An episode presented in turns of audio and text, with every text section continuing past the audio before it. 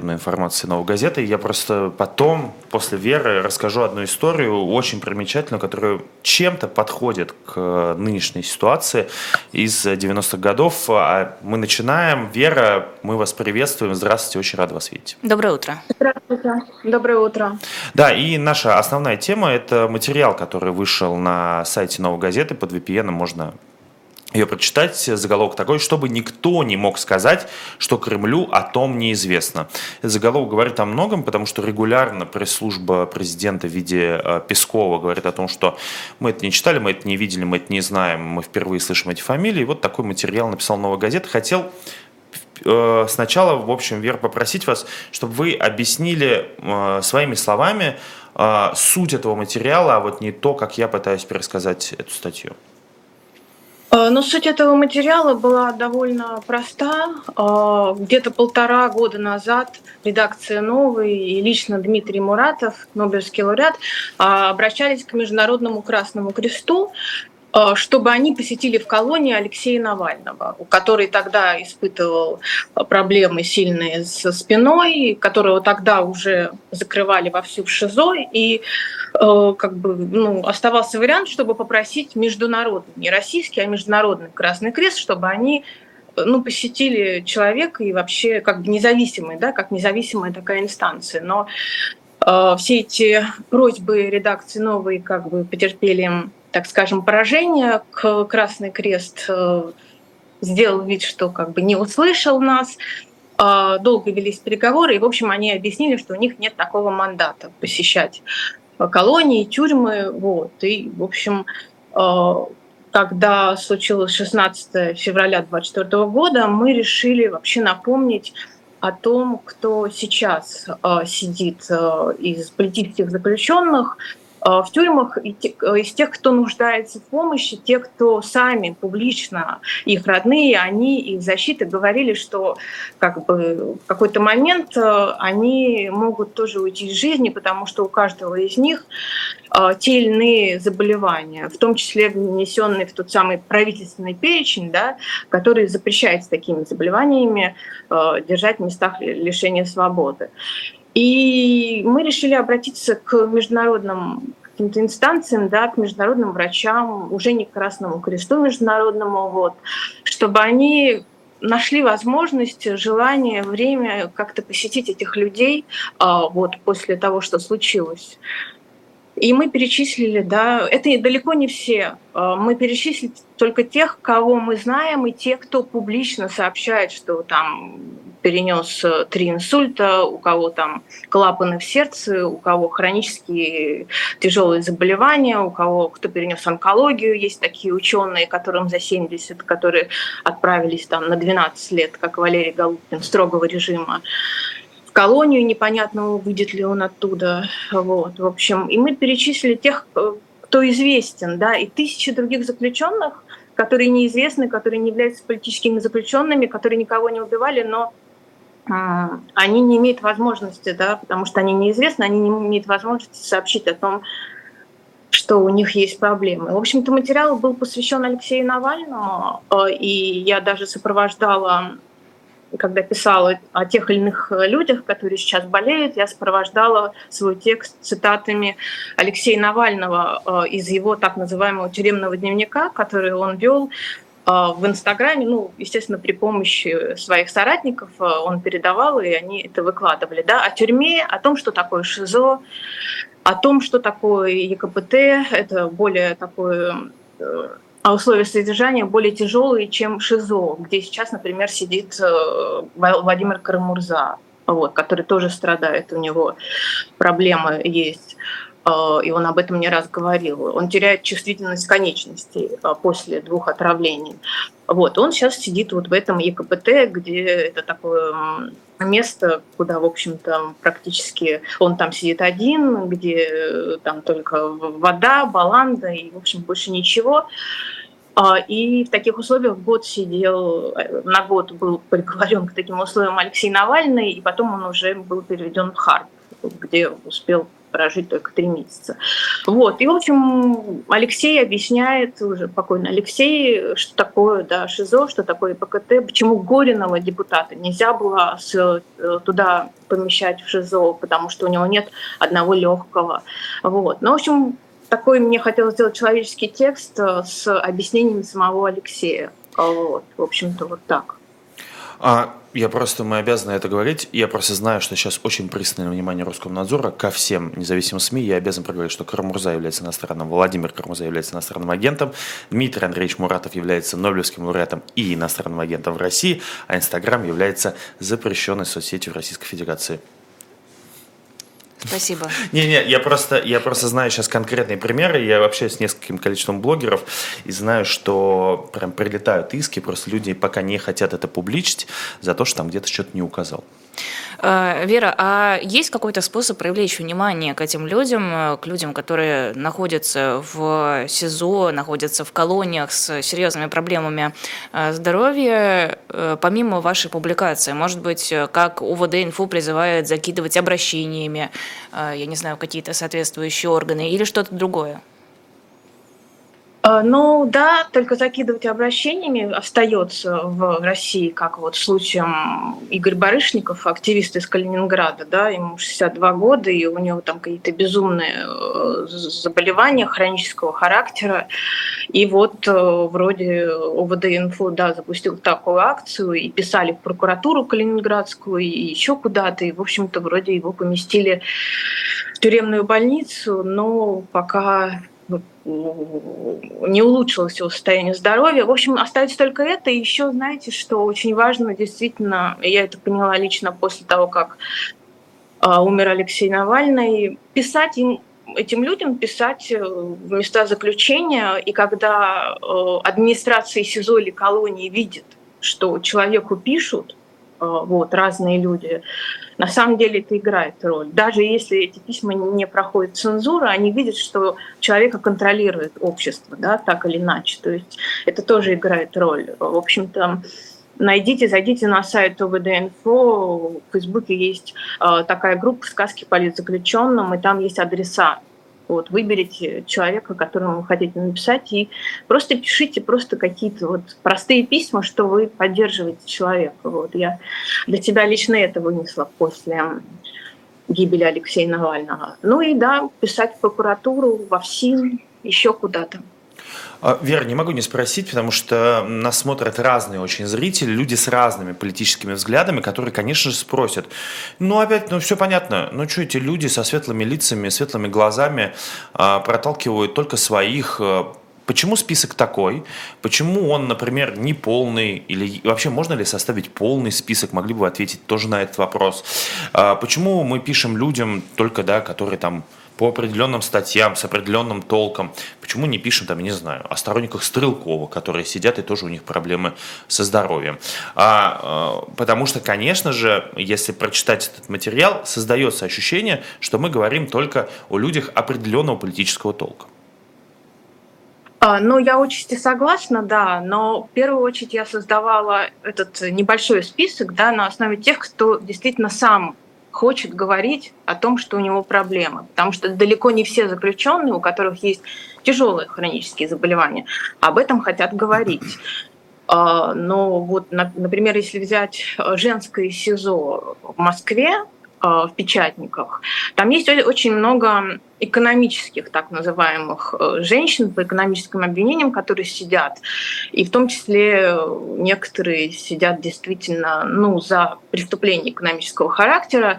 Есть беременные много. И ну, в других текстах я об этом писала. Да, то, что там на восьмом месяце беременности ее, ее все равно закрывают, хотя она никого не убила, ее все равно держат.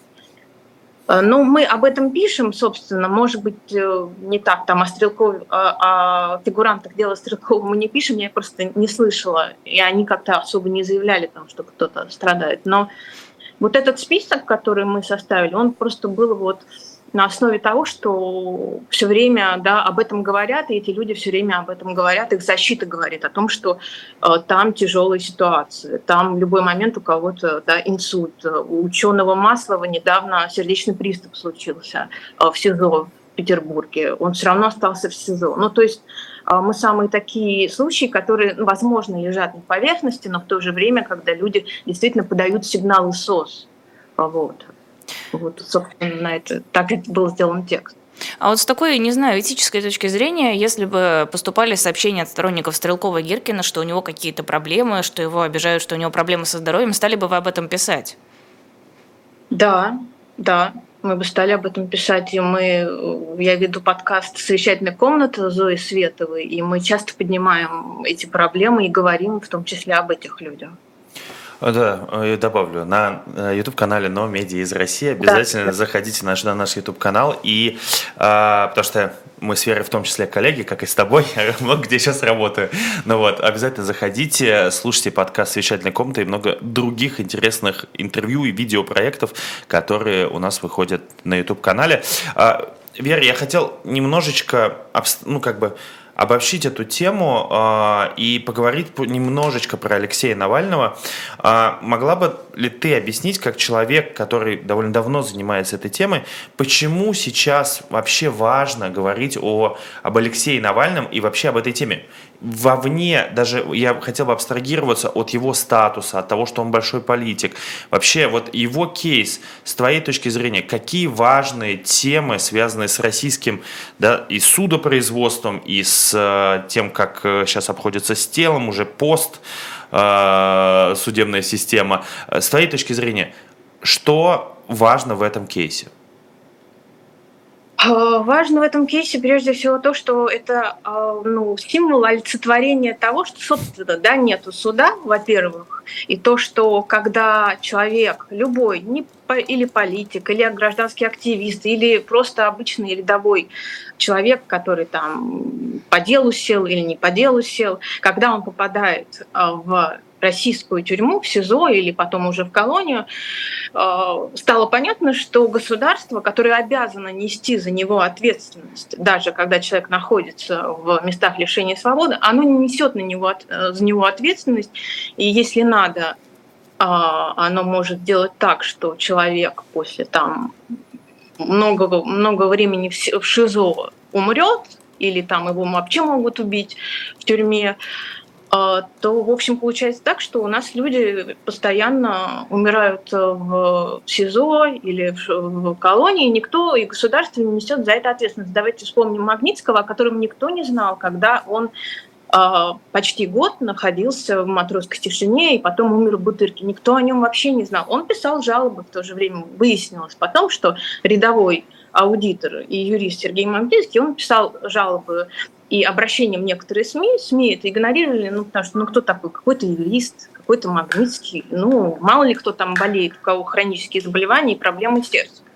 А потом выяснилось, что, в общем, у Магнитского есть работодатели, которые стали за него горой, вот, и которые вообще рассказали всю эту историю. К сожалению, не у всех тех, кто сидит в СИЗО и колониях, есть такие работодатели, да, которые потом, если что-то случится, станут за него э, горой и будут добиваться ответственности. Вот. А, был в Питере ужасный случай с э, предпринимателем, ученым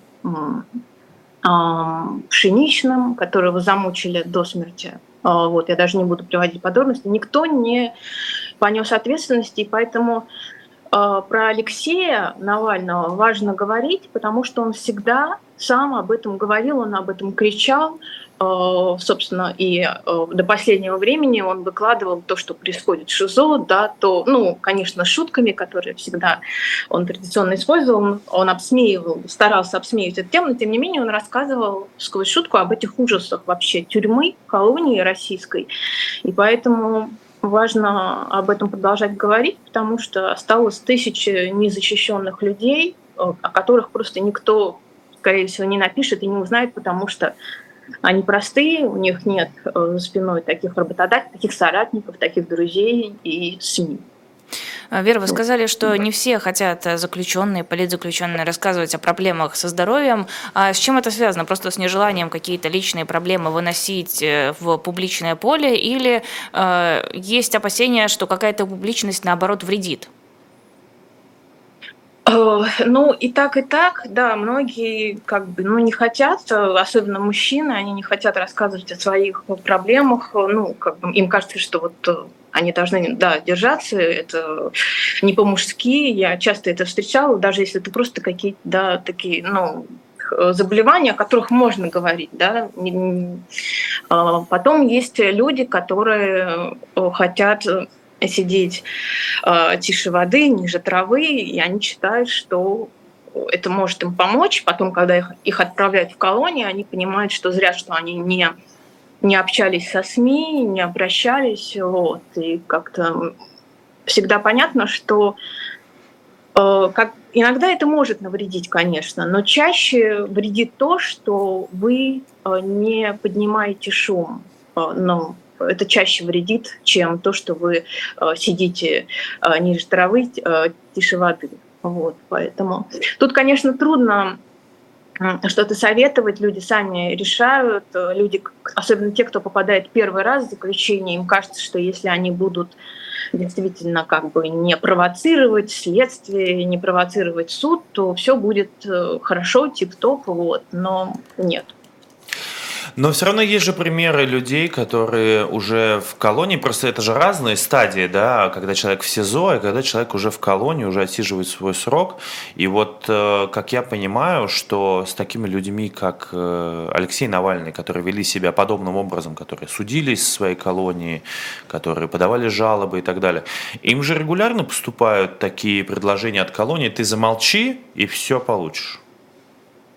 Ну да, регулярно. И вообще там в российской колонии очень коррумпировано все это. Там надо купить там, например, холодильник э, в администрацию или плиту, и, в общем, все у тебя. И действительно у людей там как-то, да, в обмен на это у них, может быть, им дадут врача, их отпустят там куда-то в местную больницу вылечить зубы, потому что зубы – это вообще отдельная история в местах лишения свободы. И Алексей Навальный, кстати, добивался до последнего, чтобы его отпустили там какую-то процедуру, да, к стоматологу нет, ему лично не дали, но потому что вот потому что это был Алексей Навальный. Это все время такой шантаж идет, вот. Есть, да, все мы знаем ученого Сергея Зуева, ему в ближайшее время должны вынести в Москве приговор. Мы помним, как, да, сколько поручительств за него писали. Но что, вот он год просидел в тюрьме, он перенес до тюрьмы и во время тюрьмы три операции на сердце, он ходил уже с палочкой, в общем-то, его не отпускали из СИЗО, плюс у него больной ребенок, несовершеннолетний. Но вот человек вынужден был затихнуть, э, он признал вину, это публично уже сообщали СМИ, выплатил ущерб. И вот сейчас мы увидим, э, ему запросила прокуратура 6,5 лет, э, вот пока приговор. Ну, мы, мы увидим, да, что, как система заставляет человека а в том числе шантажируя его здоровьем и его больными родственниками, да, как она заставляет его э, идти и признавать вину, хотя человек до этого не признавал. Вот. В общем, это все мы видим в прямом эфире. А, и возникает вопрос, э, простите, но а есть ли смысл тогда рыпаться? Получается, что если ты не признаешь вину, если ты вступаешь в конфронтацию, если ты пытаешься отстаивать свои права, э, ничего не меняется, кроме того, что ухудшается твое положение. Э, там, не знаю, ШИЗО, отсутствие нормальных врачей, может быть, даже пытки. Если ты признаешь вину, то окей, к тебе относятся мягче, тебя в любом случае посадят, как мы сейчас видим, судебная система в России строится именно вот на этом. Тебя в любом случае посадят, но ты можешь либо сделать свою жизнь чуточку проще, либо пойти на принцип и максимально ее усложнить. Ну да, это именно так, потому что вот э, Допустим, вот недавно был случай, когда на 12 лет отправили в колонию ученого Голубкина, который не признавал вину, и два года провел Лефортово, и сейчас его этапировали. А его начальник Губанов, он частично признал вину, и его отправили тоже на 12 лет в колонию. И что? Ну, как бы, да, те же 12 лет. Вот. Мы все помним историю Петра Офицерова, так называемого подельника в кавычках Алексея Навального по делу Киров леса, которому дважды предлагали как бы, ну, дать показания, он сам об этом говорил на Алексея, и как бы все будет хорошо. Но вот он не дал показания. И в итоге, ну тогда им дали обоим условно. Но это были совсем другие обстоятельства. Вот, и им не могли не дать условно, потому что тогда было невыгодно это власть. Ну, в общем-то, да, тогда еще работала система, когда люди выходили на протесты, люди выходили массово, и получалось да. тогда таким образом отстоять людей и не дать их посадить. Ощущение, что это было целую вечность назад, даже как-то не верится, что это, э, в общем-то, не такой большой временной промежуток. Да, ну такое было, да, действительно массовые протесты, а потом участие в выборах мэра Москвы. Алексей в 2013 году участвовал, и как-то там уже Собянину, кажется, было неудобно, что вот вроде один кандидат будет сидеть. В общем, и потом, да, протесты были в Москве. Мы все помним, как Навального и офицеры его сначала посадили в зале суда в клетку, приговорив к реальным да, срокам, а потом там через несколько дней прокуратура вдруг решила написать жалобу, чтобы их условно. В общем, это было все очень удивительно, и сейчас действительно в это не верится. Их отпустили тоже в зале суда. Это уже какие-то абсолютно вегетарианские э, времена, которые мы просто уже забываем. Для наших зрителей и слушателей, где можно найти список политических заключенных, которые сидят за свои слова, за свои взгляды и убеждения, чтобы понять, кому можно написать письмо, кого можно поддержать, я не знаю, кому нужна какая-то помощь? Ну, во-первых, на сайте мемориала, который признан иностранным агентом и ликвидирован, там есть список политзаключенных. И, конечно, УВД-инфо, они регулярно сообщают, э, кто где сидит, кто, у кого какие проблемы, даже адреса колоний, кому можно написать. Вот, в общем-то, вот УВД-инфо, э, мемориал.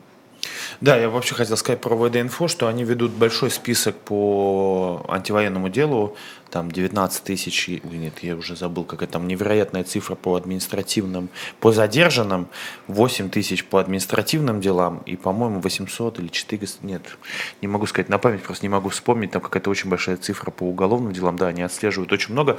Вер, я хотел э, спросить немножечко про до и после э, смерти Алексея Навального. Хотел у вас узнать, как вы считаете, а вообще все, ну как бы мы потеряли правовую систему в России после того, что мы видим с Алексеем Навальным? Или все равно вы видите смысл юридически сражаться за свои права в российской судебной системе?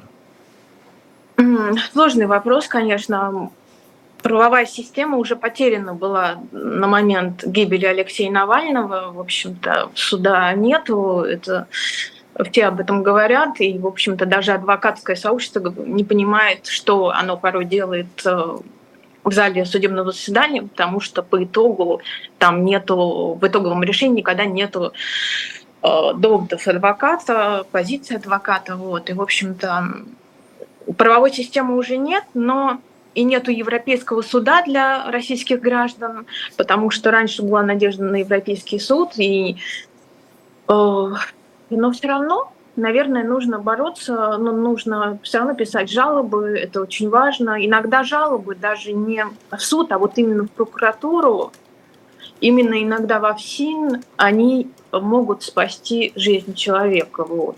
А правовая система, наверное, уже нет, но вот так вот я отвечу. Да, потому что и правду надежды на российскую правовую систему нет, но мне всегда адвокаты об этом говорят, о том, что нужно продолжать э, нужно продолжать бороться. А, спасибо огромное. С нами была э, Вера Челищева, э, журналист «Новой газеты». Вер, а когда выходит э, PDF-ка наша? Я забыл. Она уже есть у нас в ссылке, на, под, ссылка есть уже у нас под видео, и можно уже на нее ткнуть и уже ее открыть. Да, а, значит, по пятницам. Я всегда, в этом смысле всегда путаю, в четверг она выходит или в пятницу. А обязательно переходите по ссылке в описании, скачивайте новую газету. Мне кажется, в этом смысле осталось только две газеты газеты. В России это новая газета и собеседник. Вот собеседник весь раскупили. А, в том числе мы выходим в формате 999 экземпляров. Есть такая же возможность купить это в магазине новой газеты. И в том числе, если вы не можете э, заказать одну из тысячи, по сути, газет, которые мы выпускаем, потому что новую газету лишили лицензии, то скачивайте обязательно PDF-ку, она есть в описании. Много классных материалов выходит э, у нас. А, спасибо огромное. Вера Спасибо. Была Спасибо. у нас в эфире. А, я еще добавлю, что этот материал, этот выпуск «Новой газеты» посвящен э, прежде всего двум темам. Это э, гибели Алексея Навального и это годовщине войны, э, начало войны. Это такой вот, ну, разбивка идет на две плюс-минус половины всего большого-большого материала, так что я бы на вашем месте заглянула, почитала. Ничего веселого. «Новая газета» всегда вгоняет меня в депрессию по утрам, когда я ее открываю, но мне кажется, что это важно, нужно и очень полезно читать. И ребята делают огромное дело, огромную работу. Я восхищаюсь тем, что все еще этим занимаются, пишут э, хорошие статьи, и это та самая журналистика, которой нам всем очень не хватает. У меня два дисклеймера. Первый – это про Стрелкова Гиркина, потому что там было возмущение. Прости, пожалуйста, тебя весь день сегодня пинаю.